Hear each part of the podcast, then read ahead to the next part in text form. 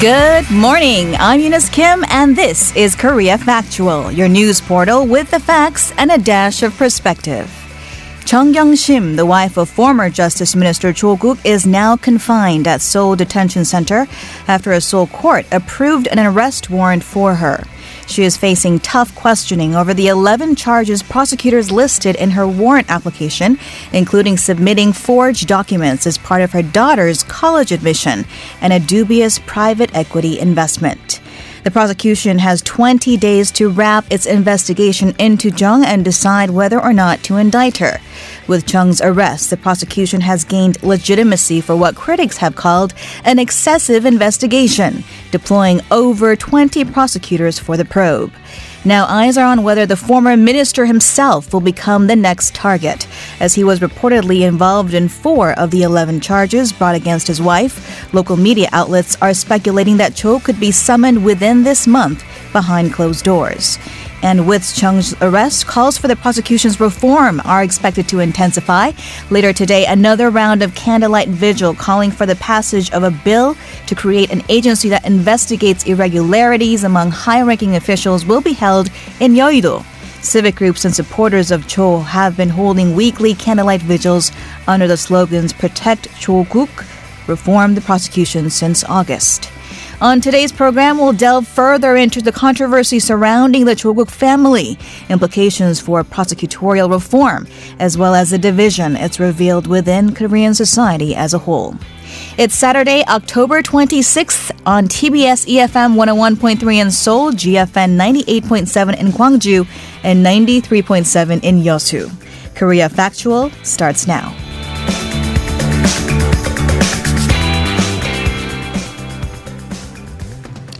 Welcome to Korea Factual. Here's our rundown for today's show. First off, we'll get you caught up on the top news stories of the week in the gist and in the magnifier. We zoom in on a singular issue of the week before sitting down with an economics professor to better understand the important business stories on the index. On this week's monthly features, we'll spotlight books, including one that's gained quite a bit of attention here in Korea. Then comes the forum where we invite experts and insiders. Today we will delve into the unraveling Choguk saga and how it's impacted the nation with the former justice minister having stepped down last week and his wife now arrested. We wrap it all up with FYI, uncovering stories worth a listen, and last but not least, the continuum where we look back to history to better understand our today. And one more programming note, Korea Factual airs again Mondays from 3 to 5 a.m. All of that coming right up after this.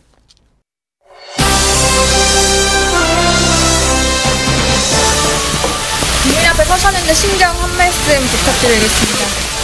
재판에 성실히 임하겠습니다. 재판장 무죄한 혐의 인정하십니까? 어, 이틀 전보다는 희망이 조금 더 늘었다. 문제 해결을 위한 외교 당국 간의 의사소통을 계속해 나가자고 말했습니다. 동남 단계가 발전하지 않으면 금강산 관광도 하지 못하는 것으로 되어 있는데 이것은 분명히 잘못된 일이고 잘못된 인식이라고 말씀하셨습니다. 네, 오늘 서울과 인천, 경기 전역에 고농도 미세먼지 예비 저감 조치가 시행됩니다. Health officials, meanwhile, are recommending citizens to take necessary precautions, such as wearing a mask when outdoors.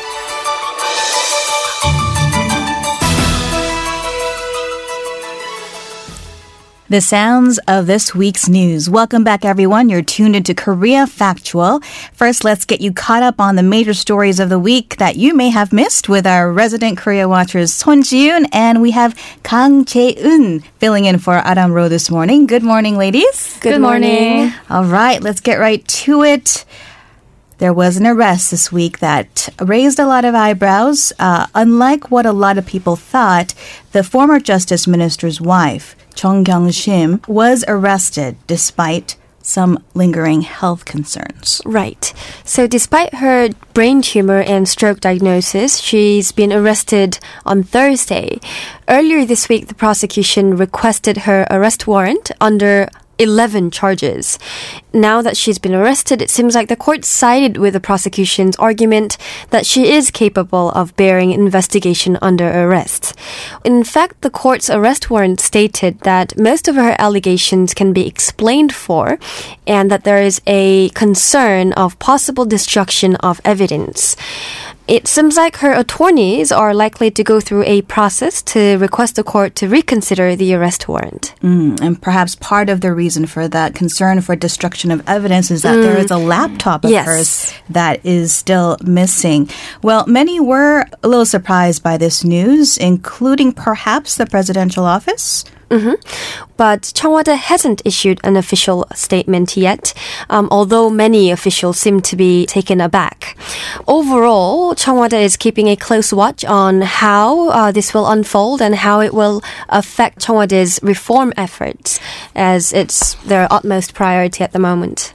Well, now that uh, Chung Kyung-shim has been arrested, eyes are now on her husband, the former justice minister, and his earlier remarks. Right. It's because his earlier comments, made in an attempt to clarify various allegations, might in fact backfire on his wife again, which is very ironic. Um, some of his comments he made on private equity fund and daughter's internship at SNU Human Rights Center earlier quite contradict what his wife had said um, during her testimony. So now the eyes are on whether he merely passed on what she said or he made it up um, intentionally to cover whatever is going on. Because this could change the extent of his complicity in the crime. It could change the severity and the gravity of the crime. But you know, the prosecution they're not really sure if they're going to openly summon um, Cho Guk for the investigation uh, Uh, because you know now the prosecution they actually abolished the law to openly summon the others that are concerned in the case that are suspected of the case.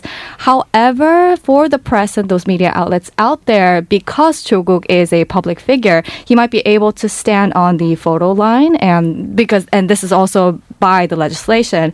Pictures can be taken when they are going to the prosecution's office for the investigation also and on their way home. There is a high chance of it being done behind closed doors. Mm.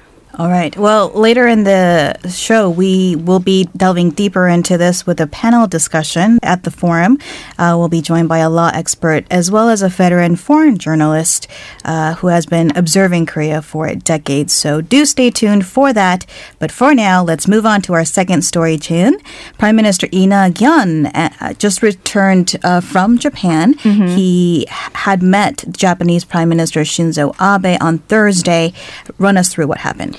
Sure. Some new developments uh, surrounding Korea and Japan's uh, relationship recently. So on Tuesday, the South Korean Prime Minister Lee Nak-yeon, he actually attended the enthronement ceremony of Emperor Naruhito.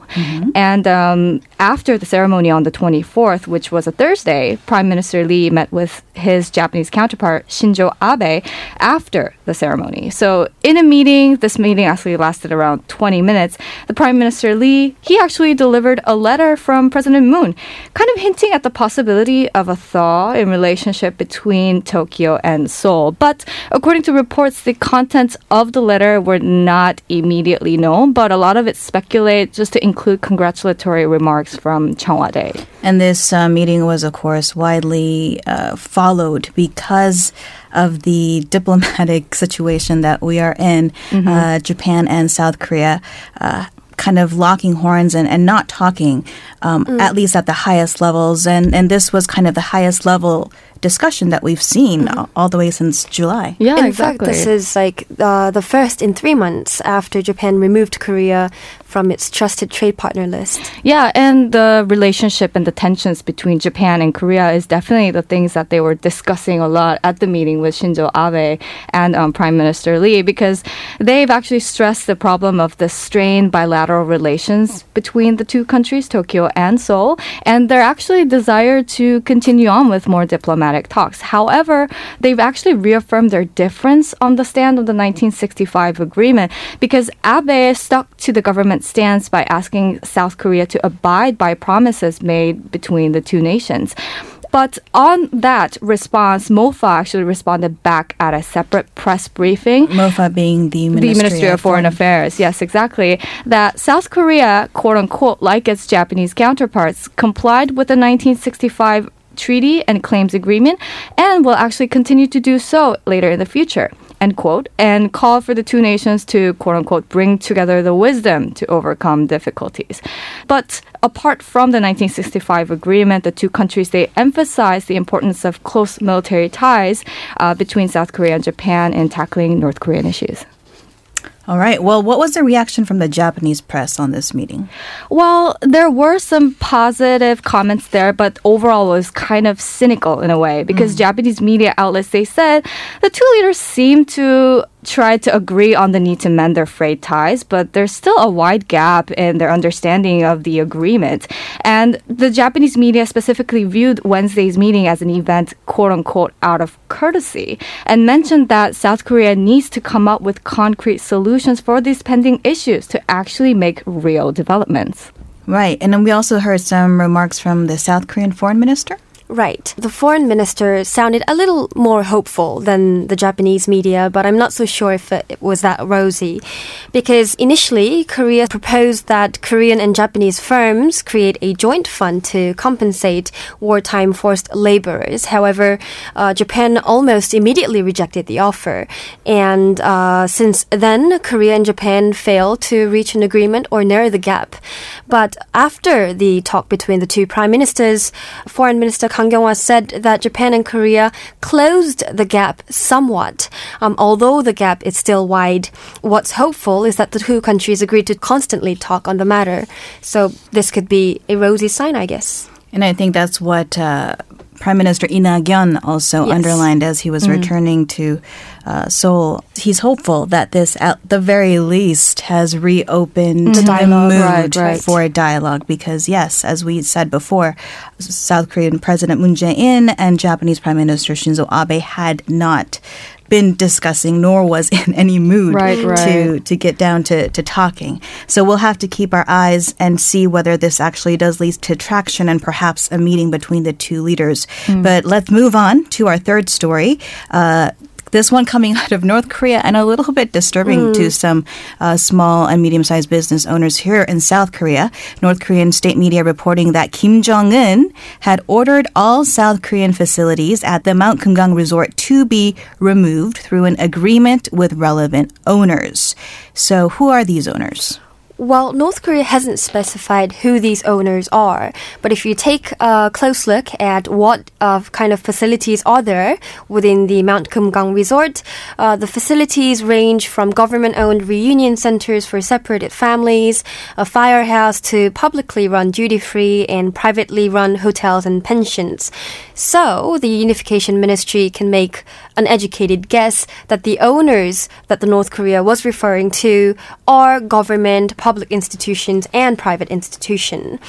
Um, even though North Korea hasn't specified who these owners are, um, since the leader, Kim Jong un, has made his order, North Korea is likely to reach out first. So the South Korean government is currently working closely with the public institutions and public institutions to prepare how they're going to deal with uh, the situation when the when North Korea in fact contacts uh, South Korea first. But for now, uh, South Korean government is waiting and is trying to study what these intentions were. Right, and what kind of implications could this have for Exactly. the uh, joint right. industrial complex as well at the border area? Meanwhile, uh, Kim Jong Un's, uh, I guess, approach toward the U.S. president was a little bit different. Mm-hmm. Well, earlier this week, Donald Trump at his cabinet meeting said that, quote, I like him, he likes me too, and we get along well. Him, obviously referring to the North Korean leader Kim Jong un.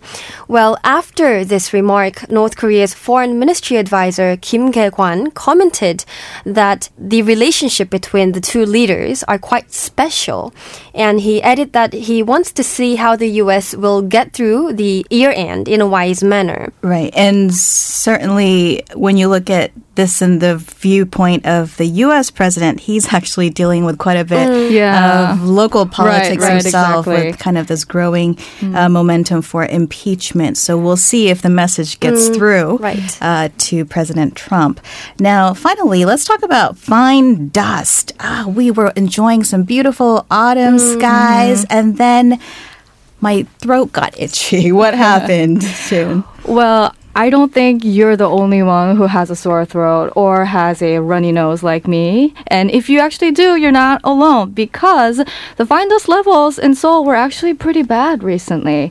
So the first preliminary fine dust reduction measure was imposed in the Seoul and its adjacent area like Gyeonggi and Incheon on Monday this week as the high fine dust concentration expected to continue for some time. So this is actually a result of dust winds flowing in from Mongolia and the China area since the last weekend and the whole stalled air circulation on the Korean peninsula. Fortunately, you know, over the course of the week, uh, the levels of fine dust were not as high as officials have um, expected. However, as uh, fossil fuel use is expected to increase uh, both in Korea and China until next year, April, government officials they're actually strengthening the preventive measures to kind of keep the fine dust levels okay. So the Ministry of Environment and local governments across the country they're conducting special crackdown on car emissions until mid next month and mostly targeting towards um, diesel fueled vehicles. Also there seems to be some cooperative efforts coming up between china and south korea because south korean and chinese environment ministers are expected to meet early next month to discuss ways to cooperate in tackling fine dust issues Well, just to add, um, the surge in use of fossil fuel in the following months is because of the heating, right? right exactly mm. yeah The coal powered plants. Mm-hmm. Right. it's gonna uh, get chilly right so mm-hmm. you gotta heat up your room So we have China in the mix, but of course there are things that we can do here domestically as well. And I believe there are some legislative changes related to fine dust that could be coming. Sure. So the Indoor Air Quality Control Act that is expected to kick off April 3rd next year, according to the Environmental Ministry's announcement that was made on Thursday. And there includes a couple of changes, especially in terms of measuring the level of fine dust uh, around in public services. So they will have more frequent air quality measurements on public transportation specifically. Uh, it was originally done every two years, but now they're going to do it every year. Also, they will have stricter criteria in measuring ultra fine dust levels. So originally, they actually measured fine dust levels for public transportation. Now they will be measuring ultra fine dust levels and it will follow the same standard applied to multi-purpose facilities. Also, fine dust level meters will be installed on subway platforms and the data will be open to the public around the clock. All right, ladies, thank you so much. That was Hon Ji-yoon and Kang Jae-eun on a rundown of the major news stories of the week today. Thank you. And coming right up in the magnifier, we'll be discussing the fine dust issue further. Uh, so do stay tuned for that.